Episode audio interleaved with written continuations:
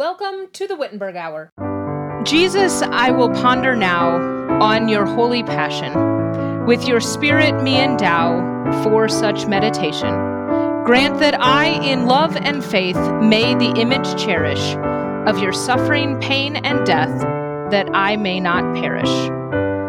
Lutheran Service Book, number 440, stanza 1. Hello and welcome to the Wittenberg Hour, where we explore big questions and discuss that which endures by means of that which has endured, that scholars may endure. My name is Jocelyn Benson, and I serve as head teacher of Wittenberg Academy. What is poetry? How can poetry aid our Holy Week meditation? What are some exemplary poems to ponder for Holy Week? Joining us today for this special Holy Week episode is Reverend Anthony Dodgers. Pastor Dodgers shepherds the flock at Emmanuel Lutheran in Charlotte, Iowa, is husband to Betsy, father to baby Dodgers, and has a special fondness for poetry. Pastor Dodgers, welcome back. Thanks, Jocelyn. This is great to be back as we get ready for, well, I'm getting ready for Holy Week. Uh, when this airs, you'll already be in Holy Week.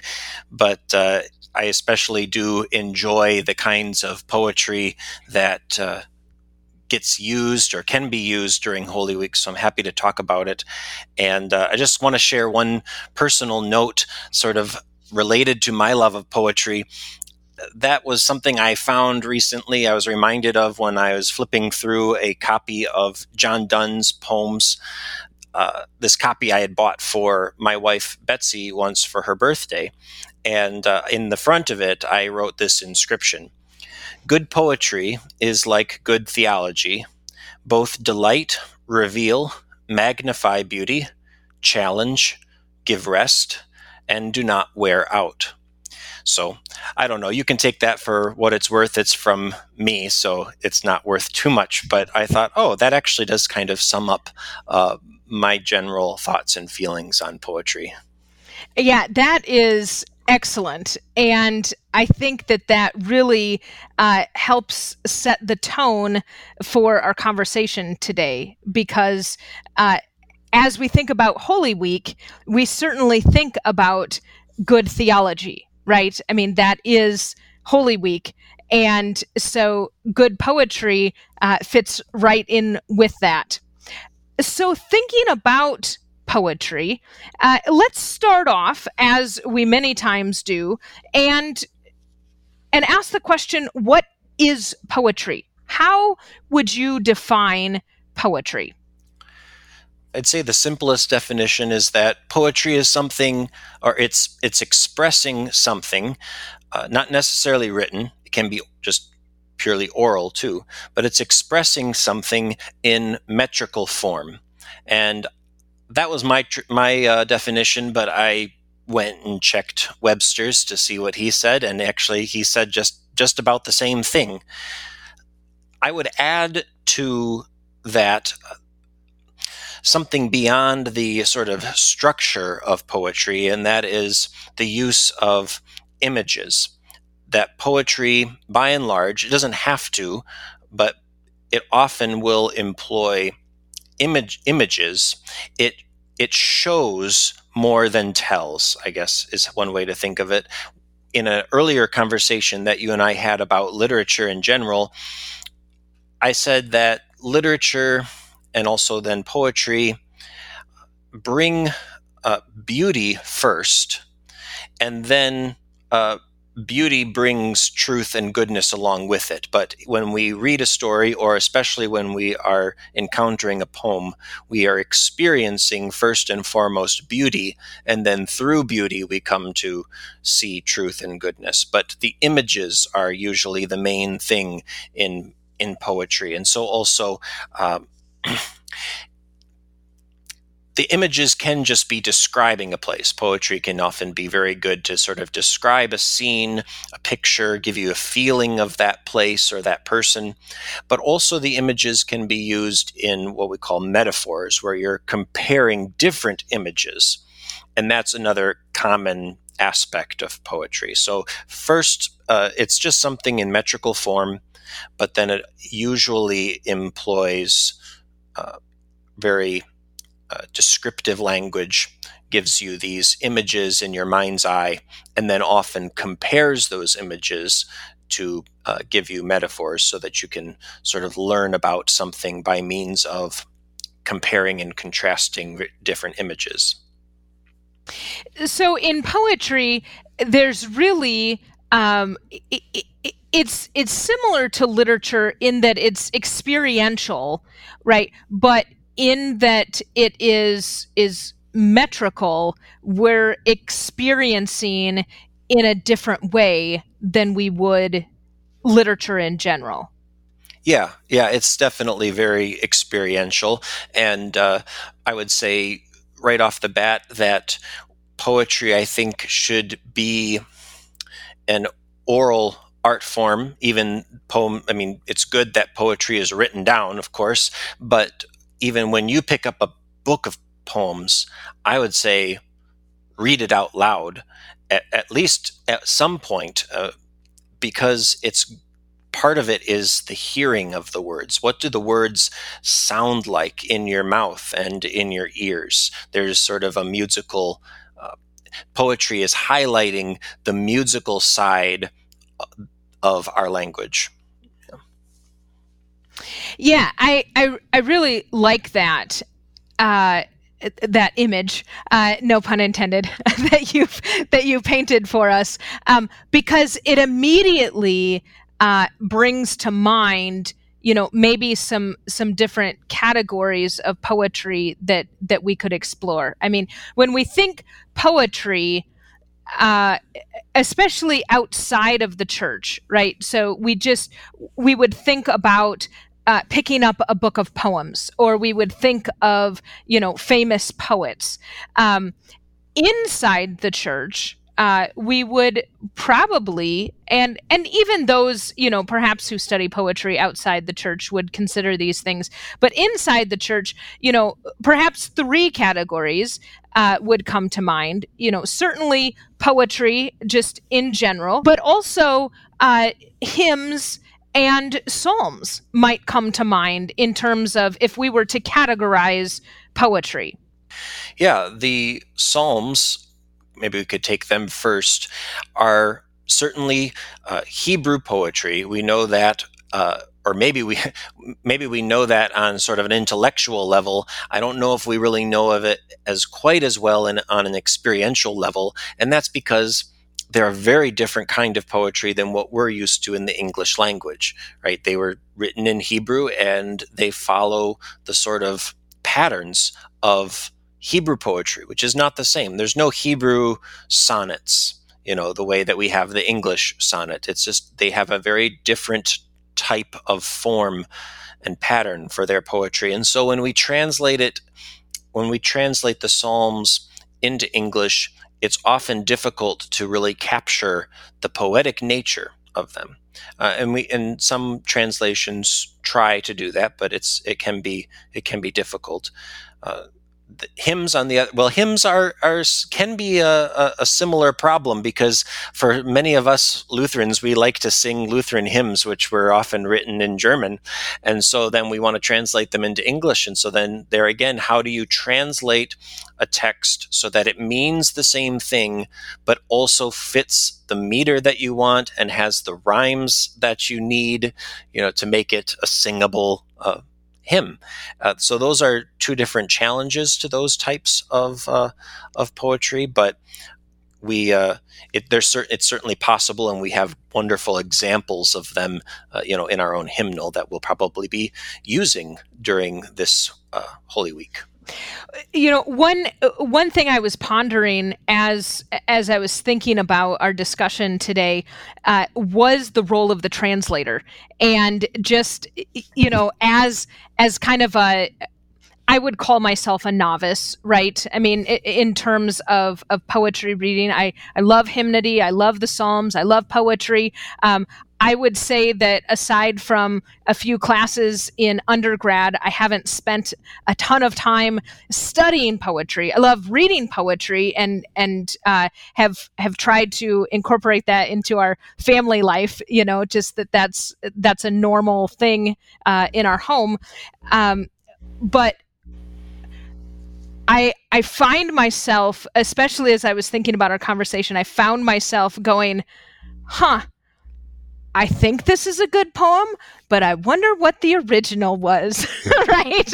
Yeah. You know, has yeah. has the translator duped me? You know, and and do I do I just depend on uh, the do, do, I do I depend on the the character and the honesty of of the translator that uh, he or she got it right? You know, as as as those of us who who love uh, hymnody, you know, we know that there are certain translators, right, that we're, we're like, oh yeah, it was translated by her, it was translated by him. It's probably, you know, we can we can depend on that. But um, not having a German background, I find myself at a loss that I can't go and and make the comparison.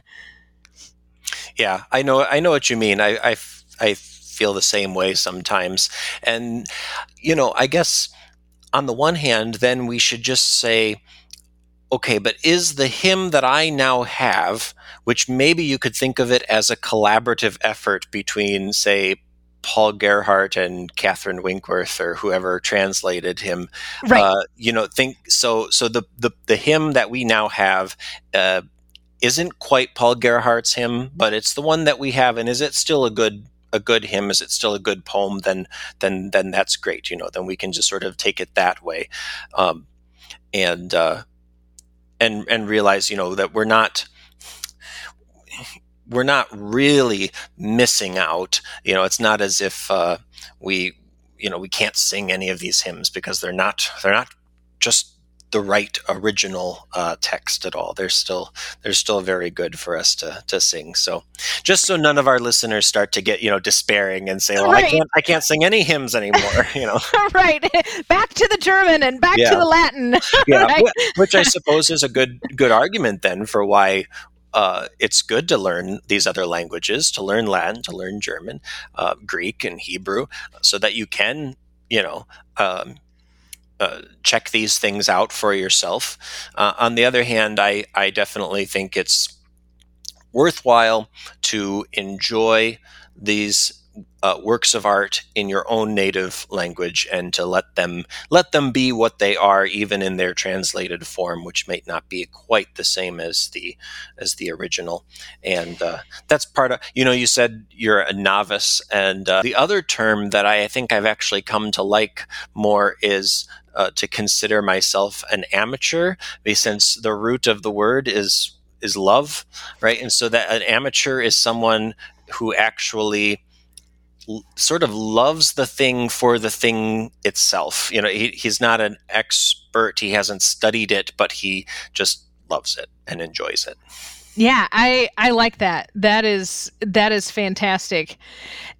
So since since the psalm they're kind of in a category unto themselves just because of of the nature of of hebrew poetry um, but as we're thinking about you know, um, our our Holy Week meditation. Uh, you know, we started uh, with. Um, uh, Jesus, I will ponder now. That first stanza from from uh, LSB 440 you know uh, jesus i will ponder now on your holy passion and when when i think about uh, pondering Jesus' passion, one of the things that always comes to mind for me, um, and and I can even hear uh, our our cantor's voice uh, chanting uh, Psalm 22 that always comes to mind. And so, uh, just real briefly, um, how can perhaps the Psalms, and maybe uh, we can just stick to Psalm 22 in particular,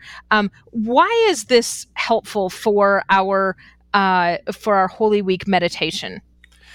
I think Psalm 22 it will be a great example, uh, especially uh, you know when you think of it how it's traditionally used in our churches. It's being sung while the altar is being stripped on Maundy Thursday evening. And so it is a dramatic moment in our services, and we might be singing it or listening to it while there's actions being taken that also have a great deal of significance the the uh, pictures, the images that the psalm uh, contains are also uh, very significant. And that's why I mentioned before that while meter sort of is part of the definition of, of, a, of a poem, the images are really just as important when it comes to reading and understanding poems. I, I would say to anybody who's a little scared of poetry, and they because a lot of people get get nervous about it because it's not yeah. it's not straightforward, you know. And then this happened and this happened, uh, like a novel.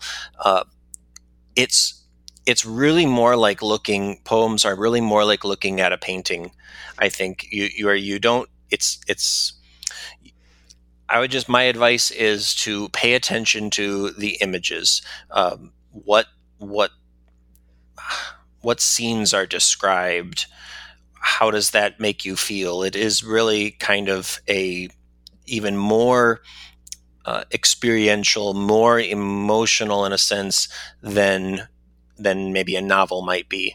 Uh, so the images in Psalm 22 are are just are are great. They're very stark and uh, very maybe even a little surprising.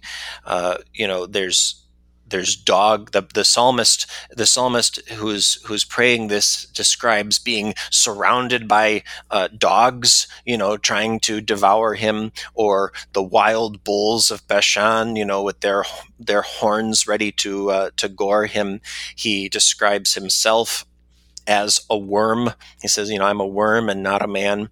And even the way that he describes his body uh, you know, all my bones are out of joint, and he's sort of stretched and gaunt, and just um, his, what is it? His uh, I don't have it in front of me, but his tongue sticks to the roof of his mouth or something like that. The dryness.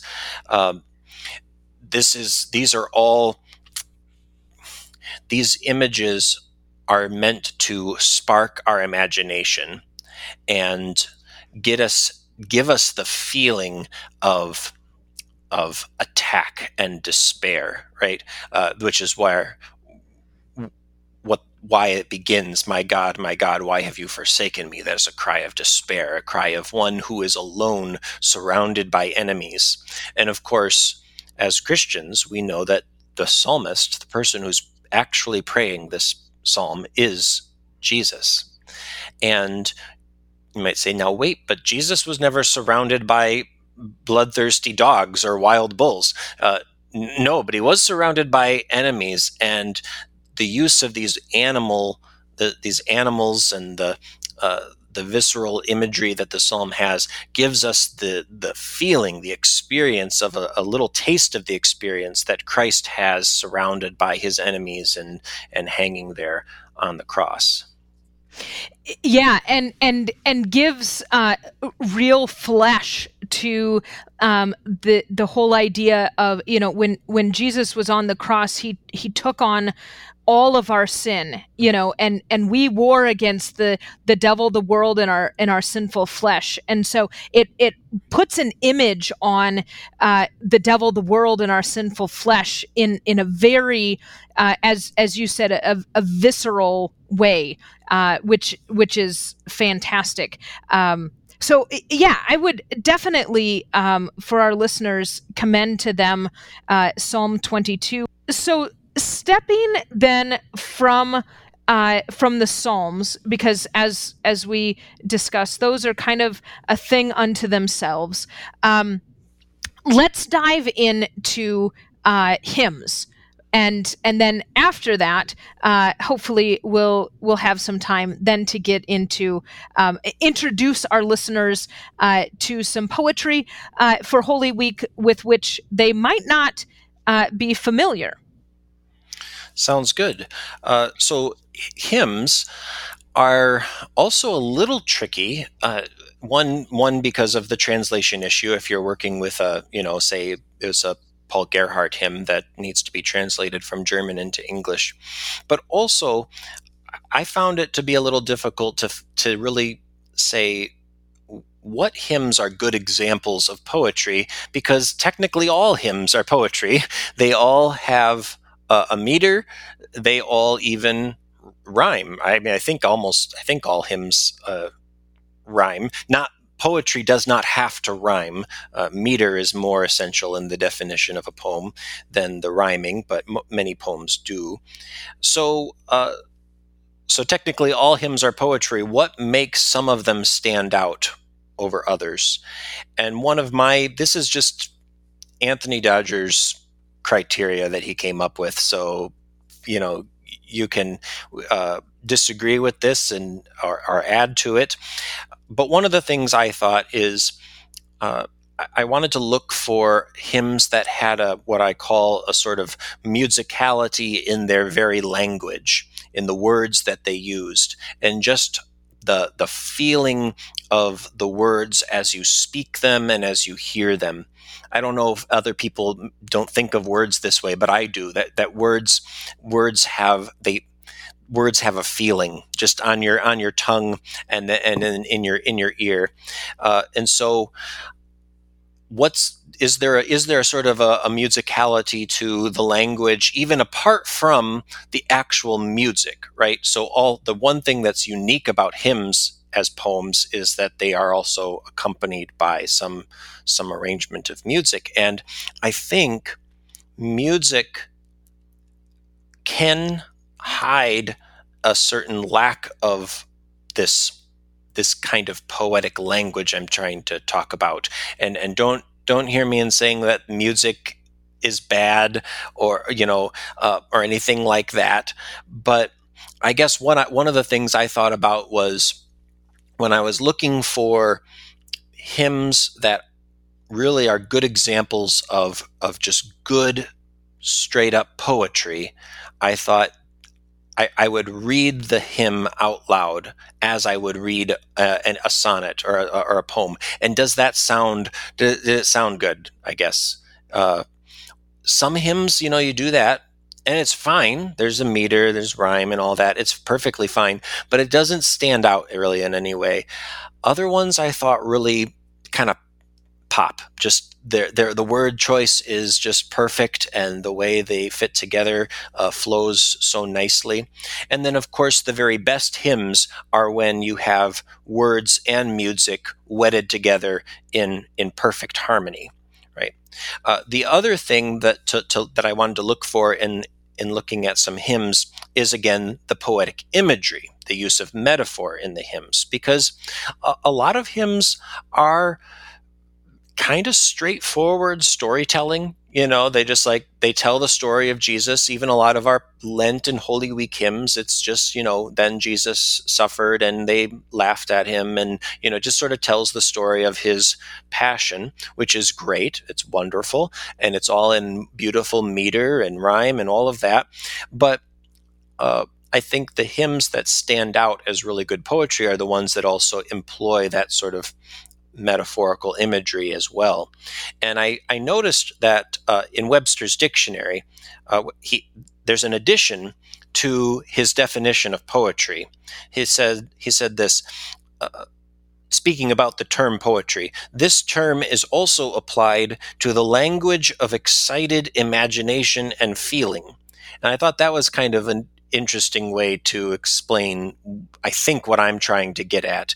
Uh, do the words of this hymn excite imagination and feeling? Yeah, I, I think that, um, you know, kind of tying that in with what we were talking about before, that there become the the imagery um, excites an experience right it becomes something that that that we're not just hearing and we're not just reading but we're we're feeling and we're experiencing. Because god has given us our senses as a gift um, that poetry is a gift to the senses and i don't think you know i think a lot of times we think of you know the visual arts uh, we think of music but but we don't always think of poetry as part of that these gifts that uh, that god has given us um, that that do excite um, as as Webster said, um, excite the imagination and feeling. Good poetry becomes something that um, has more than one layer to it right? Uh, so so maybe we're we're looking for onion poetry right? That, that has has lots of lots of layers um, that that we can experience uh, the depth uh, that and you know you use the the the phrase you know these these hymns just kind of popped. And i think that that might be um, kind of that that feeling of there's just something different about that. And maybe it's that depth that that we're sensing. Yeah i think so. There's a, a, a depth when when when uh, a poet truly uses a great skill and care in exercising his art, you know, in crafting his words. And uh, I was going to mention it earlier and I forgot, so I'm going to do it now and uh, come out uh, I don't know if this is controversial or not, but I was going to use something as a bad example of what I'm uh, what I'm talking about, and that is, frankly, most contemporary music, most contemporary Christian songs. My, you know, what what my test was for these hymns was. Does this sound like a good poem when I just read it without the music? Because I said music, while while very good and wonderful, and we want good music for our hymns, can hide a lack of poetic language because the music makes up for it, you know, and the, the, the, beautiful tune just sort of makes up for it. And that is definitely the case when you come to a lot of modern Christian worship music that's written that it's very repetitive, it's very basic. There, It's you know you're talking about depth. There's no depth. It's all on the surface, just very straightforward. And when you take away the music, take away the exciting accompaniments from the various instruments that are used, and you just read it, it is boring, right? yeah. There's nothing interesting about the words themselves, how they sound, or how they really affect you. And that's that's the, I think a good test that okay, uh, the words aren't really affecting you here. It's the and the art for, art of the words is not affecting you it's the music that's affecting you. And yeah. yeah. Yeah absolutely. No i think that's that's a, a fantastic comparison. It's it's like a uh, it, it, it's almost like a mirage, right? You think there's depth there because you you you think you're seeing depth, uh, but then when you actually get up to it, you realize that you weren't seeing anything at all. Yeah, well, maybe I should give a couple examples so that people can uh, have an idea, a better idea of what I'm trying to talk about. The first one I wanted to go wanted to uh, give is from uh, our hymnal LSB 448, "O Darkest Woe," and maybe I'll just read a couple of the stanzas that uh, I, f- I found to be well that they just had that kind of moving language that sounds appealing in the ear and on the lip, uh, and then also paints some very vivid pictures in our minds. O sorrow dread, our God is dead, upon the cross extended. There his love enlivened us as his life was ended. O child of woe, who struck the blow that on the cross uh, that killed our gracious master? It was I, thy conscience cries, I have wrought disaster. The bridegroom dead, God's lamb has bled upon thy sin forever, pouring out his sinless self in this vast endeavor.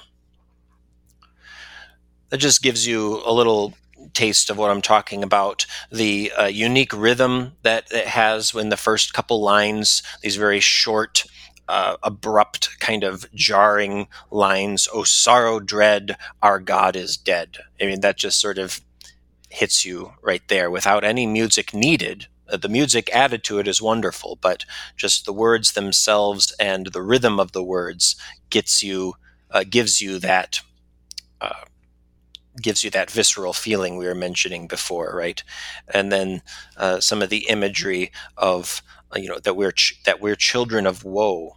Uh, that that our our you know Christ it's not just a, a, a man who died but it's the bridegroom you know to think about to call to say that the bridegroom the bridegroom died. I mean, that's a very tragic image, right? Normally, the bridegroom is an image of of joy.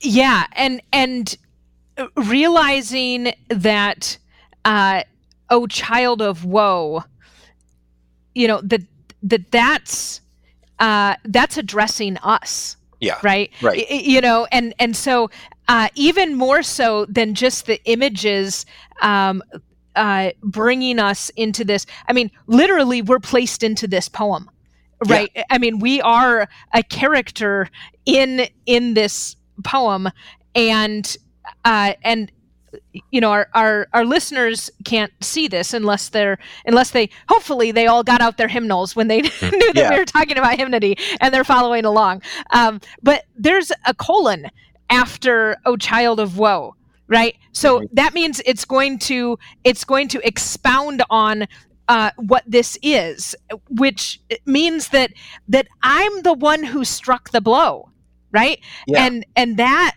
uh, you know it, i mean it's kind of like um, when when in your your congregation uh, that we that we read the gospel and the words of the crowd are put into the congregation's mouths and we and we say crucify him crucify him right just the the visceral reality of that um, that that same as as you were reading that um, and you know truth be told this is the first time that i've read this poem uh, read this hymn and not just sung this hymn. So this is fantastic. Uh, you're just getting my raw reaction here.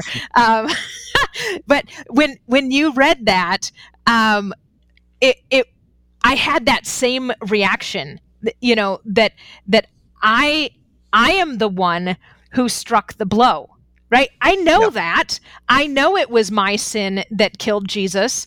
Um, but uh, reading that really puts you back there. Yeah. It, and that's i think a very uh, that is a very poetic thing to do. And it's maybe even s- sort of strange because as christians and as churchgoers and hymn singers we're actually really used to this because it's in a lot of our hymns right? And and we hear it from the pulpit all the time you know that that we are the ones who who crucified Christ. Or as you said you know like when we read the passion account that way and we say the words ourselves it almost becomes a little commonplace in a way. But that is that is a very unique and poetic thing to do to to put you into the story so that you realize uh, more in in more than just sort of an abstract theoretical yeah jesus died because of my sins. This this drives it home that we are the reason he died right? We are actually active in it. Yeah absolutely. And uh, the the the use of um, going back to a comment that you had made uh, previously, um, thy bridegroom dead. You know that that this is you killed your bridegroom, right? Yeah, that's a good point.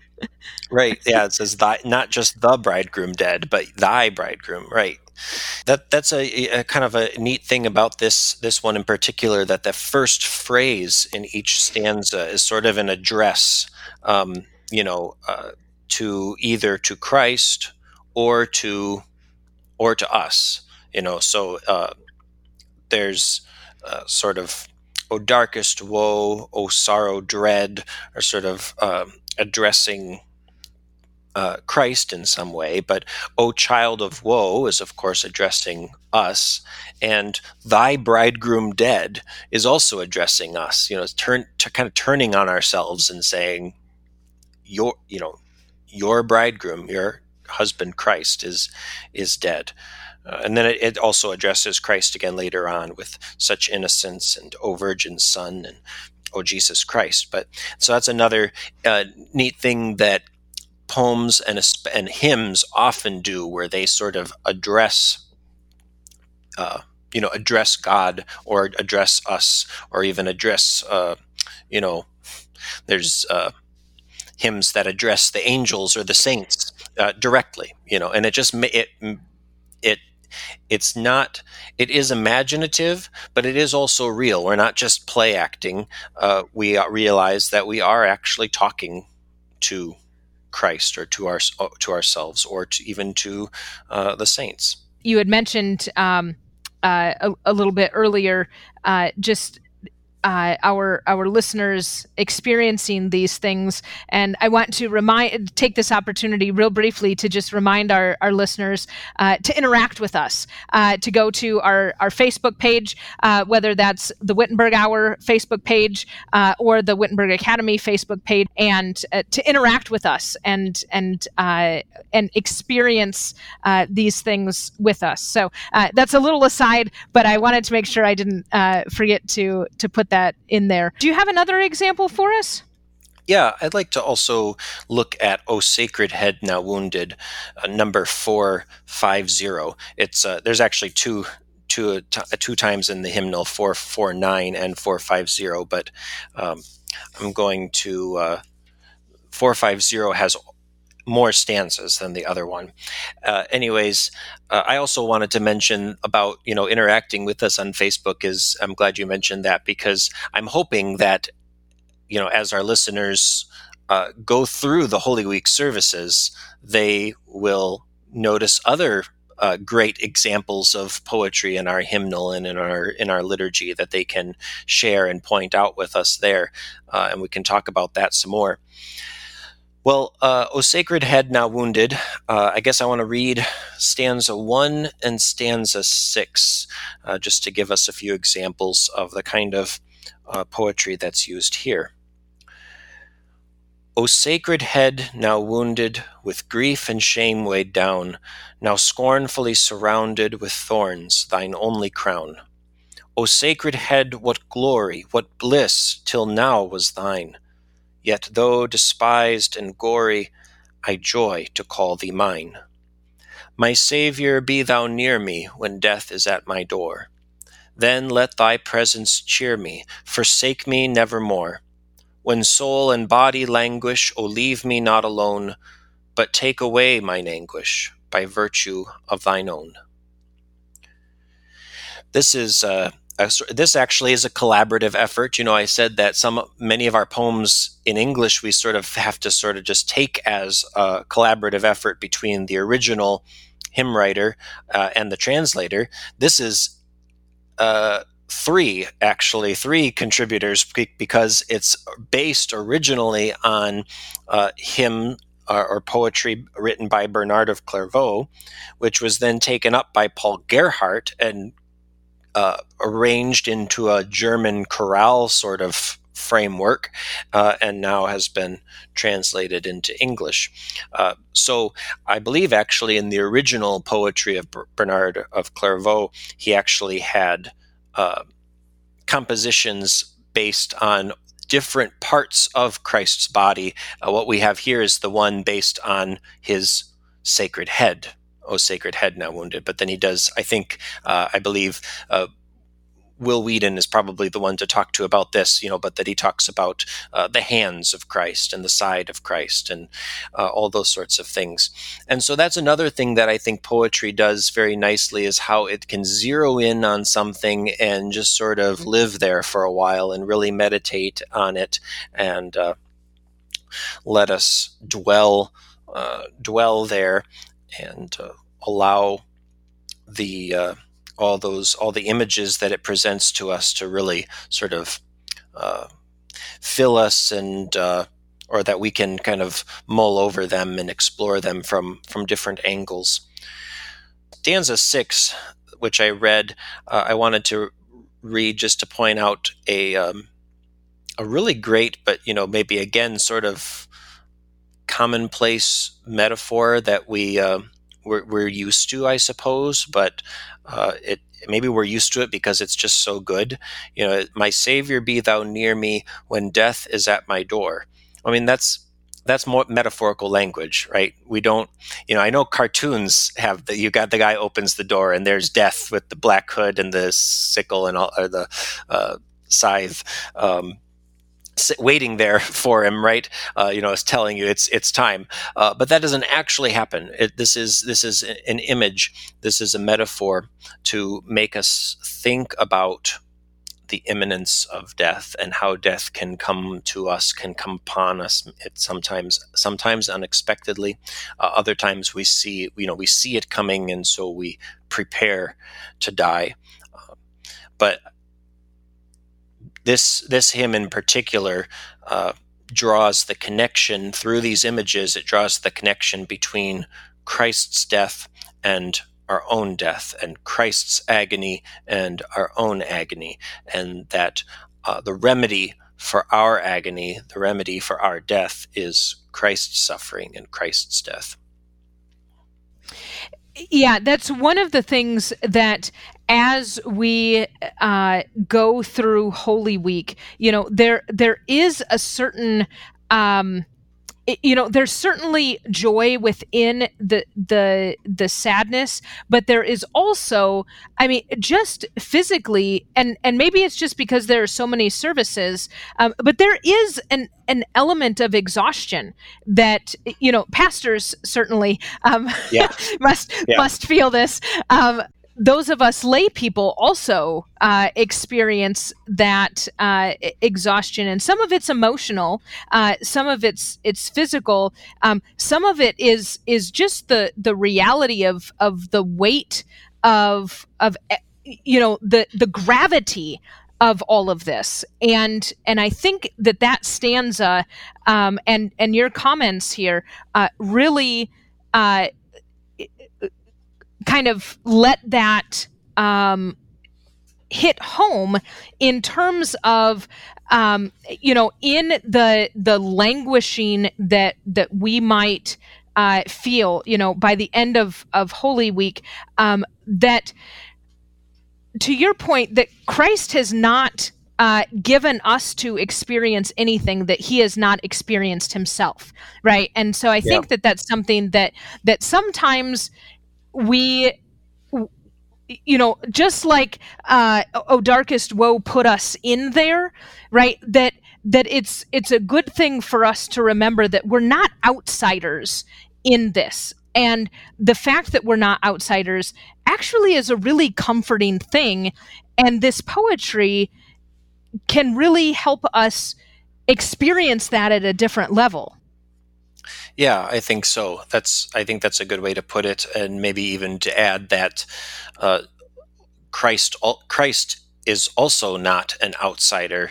I mean, I'm, I guess in a way uh, that's obvious because he's the one we're looking at suffering and dying and everything. But to realize that that means we have a God and a high priest who is able to sympathize with our weaknesses, right? That, as you said, that he he uh, has gone through all of this before us. Uh, he's gone through death itself and made made it a, a, way for us to follow him to follow him through it. Uh, so, uh, yeah, I, I love singing this hymn on Good Friday, and I because I kind of I even already on Good Friday, you know, you haven't gotten to the Easter Vigil or Easter Day yet, but you're already kind of getting a little tired if you've been, especially if you've been uh, like I do, have a have at least at least a matin service every day. Um, during that week and so it's already you're starting to get tired and this hymn is a uh, it's a peaceful uh, reflection on Christ's suffering and death. It's not the it doesn't quite get to the whole you know visceral punch in the gut kind of thing that we had with O Darkest Woe or with Psalm 22. It's it's much more quiet and contemplative and I think it's because it's trying to use Christ's passion and death to prepare us for our own right? And that is our prayer as Christians that we would be able to die in peace, that it wouldn't be this, you know, horrible, horrific uh, struggle. I mean, sometimes it is in the deaths of the martyrs, but uh, we do pray for a a um, you know a blessed end, um, a, a, quiet, uh, peaceful end, and that's what this this hymn I think is. It, that's one of its goals, at least. So, Pastor Dodgers, we have uh, spent some time in the Psalms and we've spent some time in the hymns, uh, examining uh, hymns in particular uh, and the the poetic gift that they are to us. Now, we began uh, the episode talking about the fact that when we think poetry, right, when we were talking about uh, what is poetry, when we think poetry, usually the first thing that comes to mind is not a hymn or a psalm. We think of you know, a, a, poem that we would have read in English class, or we think of Shakespeare's sonnets, right? That's what uh, we think of when we think of poetry. And so this brings back to mind uh, what you wrote in your wife's book of John Donne's poems. Uh, and if it's okay, I'm, I'm going to read back your quote to you. Um, yes, you, you, you kind of, kind of downplayed it before, but I think it's, it's very profound. So uh, maybe if, if we just keep repeating it, uh, it will go into the annals of time. Um, oh boy. Well, thank you. Uh, you, you wrote, good poetry is like good theology both delight, reveal, magnify beauty, challenge, give rest, and do not wear out. And so I think that really brings us into uh, looking at some poetry outside of what we might encounter in the church uh, and allow us to realize that this poetry too can aid us in our Holy Week meditation. Yeah, I hope that I've picked a couple good selections here. They're going to be uh, sacred poetry that I that I picked uh, from two Christian authors, two Christian poets, even two uh, ministers.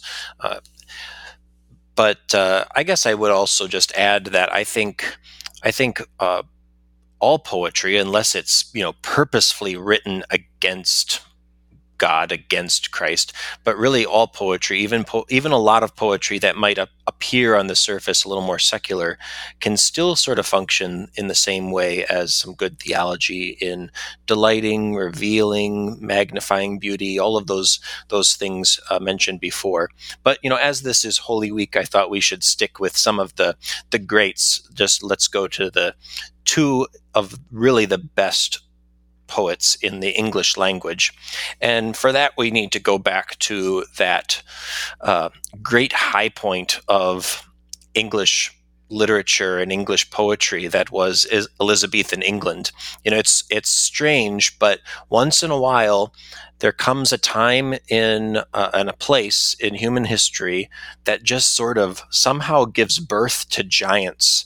Uh, we see this in the fourth and fifth centuries of the early church, where you just have all of a sudden all of these great doctors of the church all at the same time writing together. Um, you know, Augustine and Ambrose and Chrysostom and the Cappadocian fathers, all of them right around in the same uh, same area. So also in Elizabethan England we have Shakespeare, of course, uh, that giant, but also some really other important poets and artists. And so today I'm going to start with John Donne. Uh, he lived from 1572 to 1631, so he was a contemporary of Shakespeare. Uh, would have been a little bit younger than Shakespeare, but still contemporary. And I would say John Donne is actually I'd like to characterize him, I think, as sort of just your uh, archetypal. I can't say that word. Um, you know, the the uh, the archetype of the Elizabethan man. Uh, he served in the military, and so he's has has uh, seen parts of the world. You know, in that time of exploration, he was well. He, he is well known for his love poems in uh, in that tradition of the the Renaissance man writing writing uh, love poems to his his various his various women. Uh, but yet at the same time, he was also deeply deeply religious and is very well known, uh, rightly, for his sacred poetry. He also uh, moved in his own life from Roman Catholicism to the Church of England. So, uh, you know, at the same time that the church in England is having its Reformation under Henry VIII and uh, his children. He was John Donne was raised in a Roman Catholic family, but later became uh, ardent supporter of the English Church, the Protestant English Church, uh, and eventually became the dean of St. Paul's Cathedral in London. So, uh, with all of his poetry, uh, which is, you know, he has a, is quite prodigious. Where should we go? Uh, I picked one of my personal favorites that I think is also well connected to this time of Holy Week and Good Friday, and that is his his poem, "A Hymn to God, My God, in My Sickness." I picked this poem uh, not because it's the most focused on Christ's suffering and death. There's, there's other examples of that which we can maybe bring up later. Uh, but I picked this because it deals with John Donne's own death. He's contemplating his own death. And so that also invites us to consider our death contemplate uh, our end. And uh, then also it does contemplate Christ's death and how Christ's death is united uh, with our own and what it what that means for us. Uh, also, I wanted to I, I, I wanted to pick this one because I find this this poem to be a really excellent example of John Donne's wit. And uh, when I use that term wit, uh, it's sort of a technical term when it comes to these Elizabethan poets, what are sometimes called the metaphysical poets, because uh, it, it, doesn't just mean that they are super clever or, or funny in sort of a, a, a, witty way that we might think of today, but uh, when we talk about uh, the poets uh, wit, we're talking about that creative or imaginative or poetic side of the human mind that is you that we use to see connections be, between seemingly different things that we can we can see analogies uh, when we look at the world and see that this this world we, re- we realize that this world is not chaos where nothing is connected to anything else and it's all sort of random, but that this world is harmonious, which means that this thing is like this thing and this is like this. It's all connected because it's all coming from the creator. And uh, the Elizabethan man, the, the late medieval Renaissance man, very much has this at his core that the world is harmonious all under the um, the ordering of the creator. And so that means you can look at two very very different uh, things and see connections between them and make analogies between them and so uh, the po- this this this poem is a good example of of that and using very uh, using metaphors so this poem really is a is quite an extended metaphor between sickness and death and exploring the world and map make map making. Uh, and you know it just is also that's perfect for the elizabethan age as the explorers you know are going out and uh, filling in the the corners of the of the world right? And starting to map out those unknown those unknown places uh, with with that as sort of an introduction, I guess we should just get into the poem itself. So, should I go ahead and uh, read it for you? Yes, absolutely. Please do. All right. A Hymn to God, My God, in My Sickness by John Donne. Since I am coming to that holy room, where with thy choir of saints forevermore I shall be made thy music, as I come, I tune the instrument here at the door, and what I must do then, think here before whilst my physicians by their love are grown cosmographers, and I their map, who lie flat on his bed, that by them may be shown that this is my southwest discovery, per fretum febris, by these straits to die. I joy that in these straits I see my west, For though their currents yield return to none, what shall my west hurt me? As west and east in all flat maps, and I am one, are one, so death doth touch the resurrection. Is the Pacific Sea my home, or are the eastern riches, is Jerusalem? Anian and Magellan and Gibraltar, all straits, and none but straits are ways to them, whether where Japhet dwell, or Cham, or Shem. We think that paradise and Calvary, Christ's cross and Adam's tree, stood in one place. Look, Lord, and find both Adams met in me. As the first Adam's sweat surrounds my face, may the last Adam's blood my soul embrace. So in this purple wrapped, receive me, Lord. By these his thorns, give me his other crown. And as to others' souls I preached thy word, be this my text, my sermon to mine own Therefore, that he may raise, the Lord throws down. The thing that struck me as you were reading was the profoundness of the imagery, right? I mean, and and just thinking about the the the metaphor in terms of of of him being the map his physicians being cosmographers um, and and and then that that turn you know we're we're uh, uh, he's he's gone into such detail you know we're we're into the exploration and the map and we get it and all, all of a sudden it's just like that he turns and it's paradise and calvary you know that i think that that shift is it's it's almost jarring. I don't know if jarring is the right word um but it's it's almost a, a, a confession of the fact that we can only understand these things right um by faith. That we we can we can spill a lot of words uh, and and use a lot of air to to express that which we know. But then when it comes to that which we can only understand through faith it's and here it is right? And and there's and and there's this sense of of longing that that which he believes by faith and not that which he knows by experience that that be as true as what he's experienced.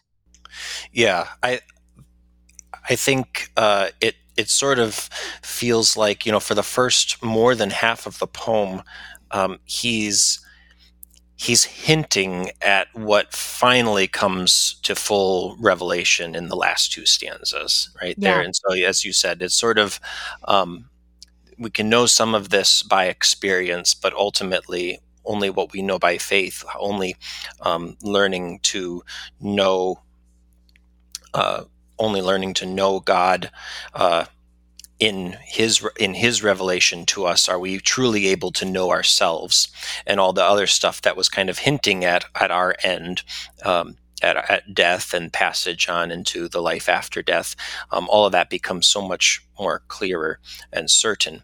And that's actually i think i'm glad you brought pointed that out because uh, that that's a good connection really to the other poem we're going to look at from george herbert as how do we know uh, how, how do we really know ourselves and what what's required to know yourself uh, is actually first that you know God.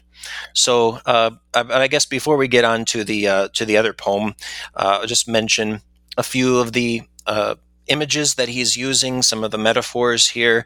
Uh, he begins by talking about uh, him, his, his, instrument that he needs to tune uh, before he can go in and join the choir of saints in heaven, and and so that uh, I suppose we could say is his his soul. Um, in a, in a, on one level, here at the very beginning of the poem, he's sort of tuning his poet the poetic faculty of his mind in preparation for writing this poem for actually you know doing the work of the composition but that and that is also um, metaphor for the preparation the tuning that he needs to do uh, on the instrument of his soul uh, before he can die and join the uh, join the saints in heaven and uh, perform God's music there. And so uh, he's talking about his death very obviously in the next stanza, but this uh, that's what this starts out as uh, he's contemplating preparation for his own death. Uh, we don't actually know when he, we're not quite sure when he wrote this, if it was either during um, during the sickness that that did lead to his death at the very end of his life, or if it was a um, an earlier uh, terrible sickness where he thought he was going to die. But either way, that's what he's doing, and uh, and then you know you pointed out the the great uh, imagery of uh, you know the map making imagery and again this is from the the age of discovery and with all the elizabethan explorers going out and uh, making their maps. Uh, and so he likens himself to the map stretched out on the table, and the physicians are the com- cosmographers that are that are working, you know, working on him, giving their attention to uh, to his body.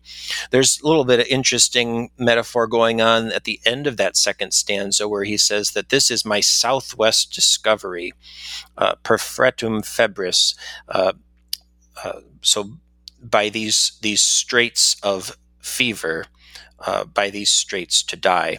Uh, Southwest, right there, has uh, some uh, a little it's, just, it's, a little metaphor there where you know the south is the re- would be the region of heat uh, and the west be the, being the region of decline it's where the sun sets right and so you have death by fever death by heat uh, imagined there in um, in geog- geographical terms to keep going with his whole exploration metaphor. So he's saying that um, through his, through this fever that he's suffering, he is going to die. That is like going through straits uh, and discovering a new world right? That going through the straits of death, he's going to discover a new world on the other side.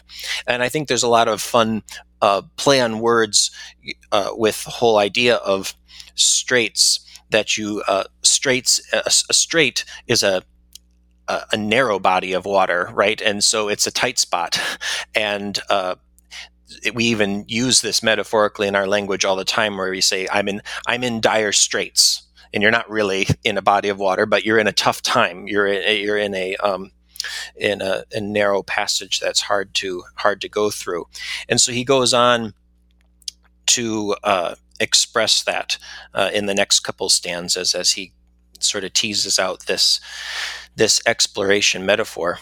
Uh, I love the the one part here where he says, uh, "You know, what shall my west hurt me?" As west and east in all flat maps, and I am one. I'm a flat map. Are one. West and east are one in in a flat map because the Earth is round right? Uh, so just as west and east touch each other in on uh, actually touch each other on a map, so death doth touch the resurrection. Uh, west, the region of decline, the re- the place of death, is uh, touches the east, the place of resurrection, right where the sun rises. So uh, I I just love that that you can see a truth of the gospel even in something like the the world is round and uh, and you you when you when it looks like you're going to your death you're actually also getting closer to your the resurrection at the same time yeah i absolutely loved that line and the image that comes to mind. Um, you know hopefully our listeners will will never look at a map the same you know in yeah. terms of of seeing that uh, the the truth of that reality. Yeah. I and actually this is this is inspired my own imagination uh, in some ways that maybe I've picked it up from somewhere else and I don't um, quite realize it. I think it is related to uh, it was it back in high school, I read C.S. Lewis's A Pilgrim's Regress, and I think I kind of got this meta, this this image in my head from that. But it's also from this poem where you know he says that east and west touch each other, uh, and then he in the last two stanzas he says that we think paradise and Calvary, Christ's cross, and Adam's tree stood in one place. He's referencing a, an old, very old tradition that uh, yeah, paradise was actually where uh, Christ's cross was, and that that the uh, and it fits so well with all of our all of our uh, Lent and Holy Week uh, hymns and even our liturgy. Right, the proper preface is that uh, you know just as uh, now I'm now I've, it's going to escape me, but you know that that the serpent who triumphed by the tree of the garden is overcome by Christ and his the tree of the cross, right? And so this is playing on this very classic traditional um, understanding of of Christ's death being the the tree, his uh, the tree of the cross is the new tree of life that uh, overcomes what was done through the tree of knowledge. Uh, you know, go you either the proper preface for Holy Week uh, describes this so well, or Stephen Starke's hymn, "The Tree of Life." Um, and uh, oh, the uh, one of my favorite Holy Week hymns, uh, sing my tongue the glorious battle right that's a fantastic example of this and all the all the uh, iconography a lot or at least a lot of the iconography of christ's crucifixion has uh, you you you follow the drops of blood going down the cross, and there at the base of the cross or under underground under the cross is a skull. And in one way, you could say, well, this is just um, you know Christ's death overcoming death, His blood uh, forgiving sins, so that we might live. Uh, but it's it's also based on this sort of idea that that's where Adam, that's Adam's skull, you know, that he was he's he's buried there under under the tree. Uh, anyways, uh, going back to the east and west thing and how this sparked my own imagination. I like to think about how God, you know, God drove Adam and Eve out of the Garden of Eden so that they could not get to the tree of life, and he places the, the the, flaming sword and the cherubim there, right? And you can't, so you cannot get back to Eden that way, and they have to go out. The they have to they have to go away, and the law is is so driving them away from the presence of God. And yet, if the earth is round, what it means is that they keep going until they come back around to the other side. And that we actually when we come around to the other side that's where we we find we we see Christ crucified there's his cross and we realize we've kind of come to the back door of paradise. So we couldn't go in the way we that that way was barred one way was barred to us but in Christ's death and resurrection a new a new way has been opened to get back to the tree of life you know just kind of going around um, uh, around the world and coming back to the same place coming back to the same place but but by a different route. I i love that image uh, that you just painted for us. And just thinking about you know the the the way that that puts a picture to you know Jesus death is death's undoing. Yeah. Right? And and I I love that. And you think about all of the imagery when you think about life and death and I mean we even talk about that when when we when we um uh, celebrate birthdays, right? You know, it's it's another trip around the sun, and you there's yeah. there's this the, there's there's constant life is constantly being um, you know equated to to journeys and a circular journey at that, and so uh, I I love how this all comes together uh, to proclaim the the truth of the gospel. Yeah, and speaking of the proclamation of the gospel, I should just make one last little comment about the final stanza. Being a pastor, here's another reason why this poem is one of my favorites because John Donne is a pastor, he's a preacher, and, uh, you know, very uh, gifted, very gifted preacher. And here, as he's preparing himself for death, he uh, he realizes that he needs to he needs the word of God himself for him for himself as well. He what he preached to others, he needs to hear and believe for himself. And so he says, as and as to others' souls, I preached thy word. Be this my text, my sermon to mine own, my own soul. And the, the last line is his text, his sermon, this quoted line at the very end. Therefore, that he may raise, the Lord throws down. That we, that, you know, just as Christ had to suffer and die and then rise and enter his glory, so also we die with Christ and so also are raised with. Absolutely beautiful. Well, we should do the other poem here before we we could we could just talk about all these these these poems are are so fantastic we could talk about them uh, for several hours but uh, one other great example comes from uh, George Herbert who again is a, a, great giant of English poetry from the same period as Shakespeare and John Donne. Uh, he's a contemporary and a and even a, a, friend of Donne. There was some uh, actual connections between them and their and their their families. Uh, he was a little, I think, he was younger. Younger. He was also younger than uh, than John Donne, and he also died much younger. And maybe one reason he's not quite as famous as John Donne is one he just he didn't live as long, so he couldn't write as much. And his poetry is I think pretty, pretty much exclusively sacred poetry, whereas John Donne wrote, you know, love poetry, and so people know him for for other reasons. Uh, George Herbert. Uh, he lived from 1593 to 1633, and uh, he's just a bit more, I, I guess, down to earth in lack uh, lack for lack of a better phrase a bit more down to earth than Donne in both his life and his poetry.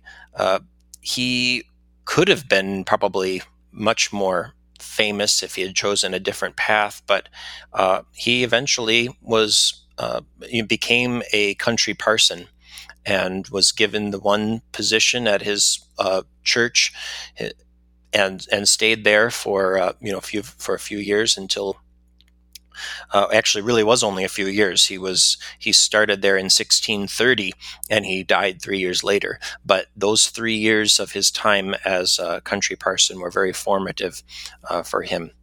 The uh, the poem that we have today to contemplate is called "The Agony."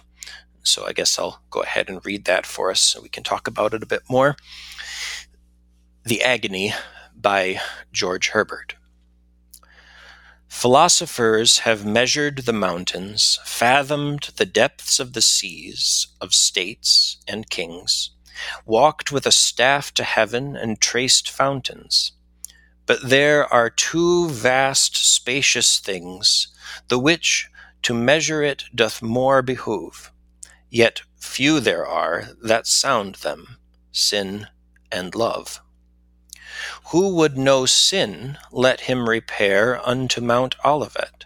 There shall he see a man so wrung with pains that all his hair, his skin, his garments bloody be. Sin is that press and vice which forceth pain to hunt his cruel food through every vein. Who knows not love, let him assay, and taste that juice, which on the cross a pike did set again abroach. Then let him say, if ever he did taste the like. Love is that liquor sweet and most divine, which my God feels as blood, but I as wine. Well, once again, I'm going to toss it over to you, Jocelyn, because I know this is a personal favorite of yours, and uh, I'd love to hear what thoughts you have on it. Absolutely. I I'm appreciating this. It, it is one of my absolute favorites, and and one that I spend time uh, during Lent and and especially Holy Week uh, pondering. Uh, we actually always uh, print this on the back of of the bulletin uh, Oh, during that's during Holy Week, and so uh, our our entire congregation can can ponder this one of the things, uh, just having come off of our uh, conversation about uh, John Donne's poem, it- one thing that I, I hadn't appreciated, I think, as much as I am now, is that first stanza. Uh, just thinking about the context in which George Herbert wrote, you know that that, that thinking about, I had always because I I teach ancient literature and history.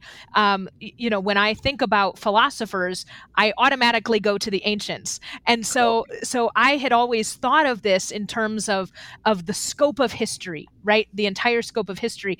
But thinking about the context in which George Herbert, Herbert was writing, um, it not to say that he wasn't thinking about the whole scope of history, Yeah, um, yeah. but but it just it gives a, a different nuance to it that I hadn't considered uh, before, and so I I appreciate that. And then I I always love just how many uh, layers, the depth, uh, especially in that second stanza, thinking about uh, the Mount of Olives, right? And the reality of the work that went on there, uh, and not just during Jesus' passion, right? Um, that it was there, it, it was a, a working olive press. Right, Yeah, and yeah. so bringing that the the visceral reality of that to us and then um, putting jesus in that vice right? That that the sin is what put him uh, in that that press that olive press and vice and and literally squeezed the the life out of him right? I, I, the the imagery there based on the reality of where he actually was is just magnificent. Yeah, it is. If I can maybe just uh, point out all the uh, pressing images that are that are here, uh, and and in a way, you know, so. You know, you're right that it's it was an olive press. Uh, George Herbert alters it just a little bit and makes it more of a wine press, um, which goes well with his uh, you know, with the fact that it's Christ's blood that's being literally, you know, squeezed out of him, uh, both on Mount, the Mount of Olives and on Calvary. Uh, Johann Gerhard, in his meditations on Christ's passion, does the same thing. He points out the same thing. The, you know that this is an olive press, and here we see Christ being pressed and crushed, uh, like olives or grapes are crushed. Uh, so here uh, in the second stanza, we we he says, you know, the, go to Mount go to the Mount of Olives, and there you will see a man so wrung with pains. So you know, the image of wringing, uh, or like a rag or something, you know, squeezing it, uh, so that everything is all his hair and skin and garments are bloody. And then he says, sin is that press and vice, and it's a fun play double meaning there with sin is vice, right? And as in, Yeah. in terms of vice being you know wrongdoing as uh, a uh, sinful habit, but also a vice, as in a vice grip. You know, that's squeezing, that's holding, pressing. Sin is that press and vice which forceth pain to hunt his cruel food through every vein. So it's forcing, as you said uh, so well, it's forcing the life right out of out of Christ, and then finally, and then it keeps on going. So the in the second stanza you have the pressing of Jesus, and then in the third stanza we have the wine that comes from that pressing, uh, and we get to taste it. Uh, he says, "Who knows not love, let him assay." Uh, and assay is a word. To, it can mean uh, to test or to try in, in uh, the way you might test a metal, you know, to prove it, um, and even you, we say to, to try it or prove prove it. But it can also mean to to try, as in to, you know, here try this. Why don't you, you know, almost sample? I guess I kind of think uh, again this there's a, there's a, double meaning in the word that Herbert is playing with. Uh, that there's the the testing or trying of a metal which fits with the whole pressing thing, right? That this is going through um, a, a, some sort of purification process, uh, but also the just why don't you try this? Why don't you sample this juice? Right? It says, taste that juice uh, that has been squeezed out of Christ. And he, this is probably, I think, the, the greatest image in the whole thing. He says, Taste that juice which on the cross a pike did set again a broach. This is the description of, you know, piercing or uh, uh, un, uncorking a, a, wine barrel, right? It's yeah. so, so that it's saying the soldier who stuck the spear into Christ's side, into his into his heart, is like um, you know knocking op- off the the stopper of the wine barrel and letting the wine just uh, gush out. And so then finally, in the last couplet, which I just you know after the first time reading this poem, I decided I have to at least memorize this last couplet because it's just so beautiful. Uh, we get finally what is this? What is this wine, this juice, uh, and where do we uh, where do we get to to taste it? Uh, he says, "Love is that liquor sweet and most divine, which my God feels as blood, but I as wine." And so there he directs us to the Holy Communion. And I I love uh, that you know just looking at stanza two and stanza three, the last couplet in both of those lines. Uh, in in stanza two, the last couplet begins, "Sin is that press and vice," and stanza three, the the the first line of that couplet begins love is that liquor sweet and most divine and just how those parallel one one another um i i think that's just fantastic uh yeah. in that regard well, and he's he's answering sort of the question that he sets yeah. up in the very first stanza, where he says, you know, the scientists, the philosophers, the explorers, they've all tried to figure out the world. They've tried to know, they want to know everything. Uh, but he says there's two things that, uh, you know, not uh, very few have um, really sounded them, have really tested them and tried to measure them, right? And that's sin and love. And how do you really know what sin is and how do you really know what how do you really know what love is? And this goes back to what we we talked about with John Donne's poem that uh, you know how do you really know yourself and uh, how, how do you even even truly know the depth of your sin and the only way to know ourselves is to know who uh, is to know who Christ is. The only way to know what sin really is is to look at Christ's passion and see what he goes through because of that sin, right? And also, at the same time, the only way to know what true love is, what God's love is, is to look again at, to look at that very same passion and see the heart of God, literally to see the heart of Jesus being pierced by that spear and opened up to us. And so uh, I like. Uh, I would say actually that uh, this poem is a, a, beautiful expression of what Martin Luther calls the chief topic of theology that is, man the sinner and God the justifier of the sinner. And so here we have that ex- expressed in a poetic form absolutely fantastic. George Herbert remains one of my favorites, and the agony is just phenomenal. Now we we've uh, the last uh, few episodes we've we've done together. Uh, we've really encouraged our listeners to uh, interact with us uh, about about these things. And and so I was thinking, you know, we're I, mean, we could talk about poetry for for weeks on end. Uh, there's so much, uh, even in these two poems. We could certainly talk more. But maybe you could give us uh, maybe a list that we could ponder um, and and we can include that in the episode notes, and then maybe our, our listeners could uh, read those poems and uh, and consider those with us uh, as we as we as we go through Holy Week. Yeah, I would love uh, love for the listeners to uh, share either you know what they think about any of these poems that we're mentioning or any others that they m- might know uh, share those with us and uh, talk about them. That would be great.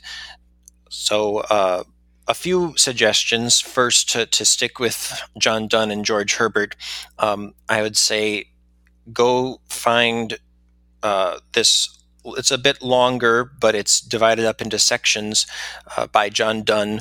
This poem called La Corona, which means the crown. And uh, actually, if we uh, we might come back and talk about some Easter poems in another week, and I'm going to bring that one bring that one up there. This is a poem that covers the whole life of Christ, and if you just go go find it, you'll see. I think if you pay attention, to how each section begins and ends, you'll see why it's called a crown. Uh, you look for some sort of a, of a, circle in the structure of the poem. Uh, but that's a fantastic one to contemplate the life of Christ. And then from George Herbert, one of my, uh, really one of my favorites is Love 3. He's got, th- he's got at least three poems that are titled Love, and so they're titled Love 1, 2, and 3. But Love 3 is a wonderful poem for contemplating the Lord's Supper and what does worthy what is what does worthy reception of the Lord's Supper look like? What does that mean? So it's a good poem, I think, for Maundy Thursday as we prepare for uh, receiving the sacrament there. Uh, maybe a couple modern poets that would be worth considering. One, I don't know her poetry that well, but uh, Mary Oliver is a is a quite well-known modern poet, and uh, she's got this one little poem called Gethsemane that I just found really beautiful uh, in the images that she brings up about the um, the disciples and uh, how they fell asleep in Gethsemane. So it's a little different part different part of the Passion story. And one of my favorite modern poets and and also comment, commentator on um, on poetry is uh, Malcolm Guite. I think I've mentioned him on the podcast here before, and he's he's got several uh, really nice uh, sonnets on the different parts of the Holy Week story. Uh, in particular, I liked his sonnet on Palm Sunday. Uh, and then also a couple from the end of uh, the Passion, where Je- Jesus' body is taken down from the cross, and uh, also Jesus is laid in the tomb. So those might be a few that our listeners would enjoy absolutely fantastic. Um, I'm I'm looking forward to exploring these poems myself, and uh, we'll have to make sure that uh, we can continue this conversation uh, on on on Facebook, uh, it, which is kind of the easiest place for uh, conversation to continue on on these things. Uh, Pastor Dodgers, this has been absolutely golden as as we've looked at these these poems, uh, these hymns for Holy Week that we can ponder uh, as as we meditate on Christ's suffering and His passion. You're going to be back with us uh, for another special episode uh, for Easter. So um, I would highly encourage our listeners um, to to come back uh, Easter week, we'll have another episode uh, where we ponder uh, uh, some Easter poetry, and I'm really looking forward to that conversation. Thank you very much. I am too, and uh, have a blessed Holy Week. You as well. Thank you for joining us today for the Wittenberg Hour. Be sure to subscribe to the Wittenberg Hour so as to not miss an episode. If you would like to learn more about Wittenberg Academy, please visit our website at wittenbergacademy.org. You can like and follow Wittenberg Academy on Facebook, Twitter, and Instagram. Join us again next time on the Wittenberg Hour.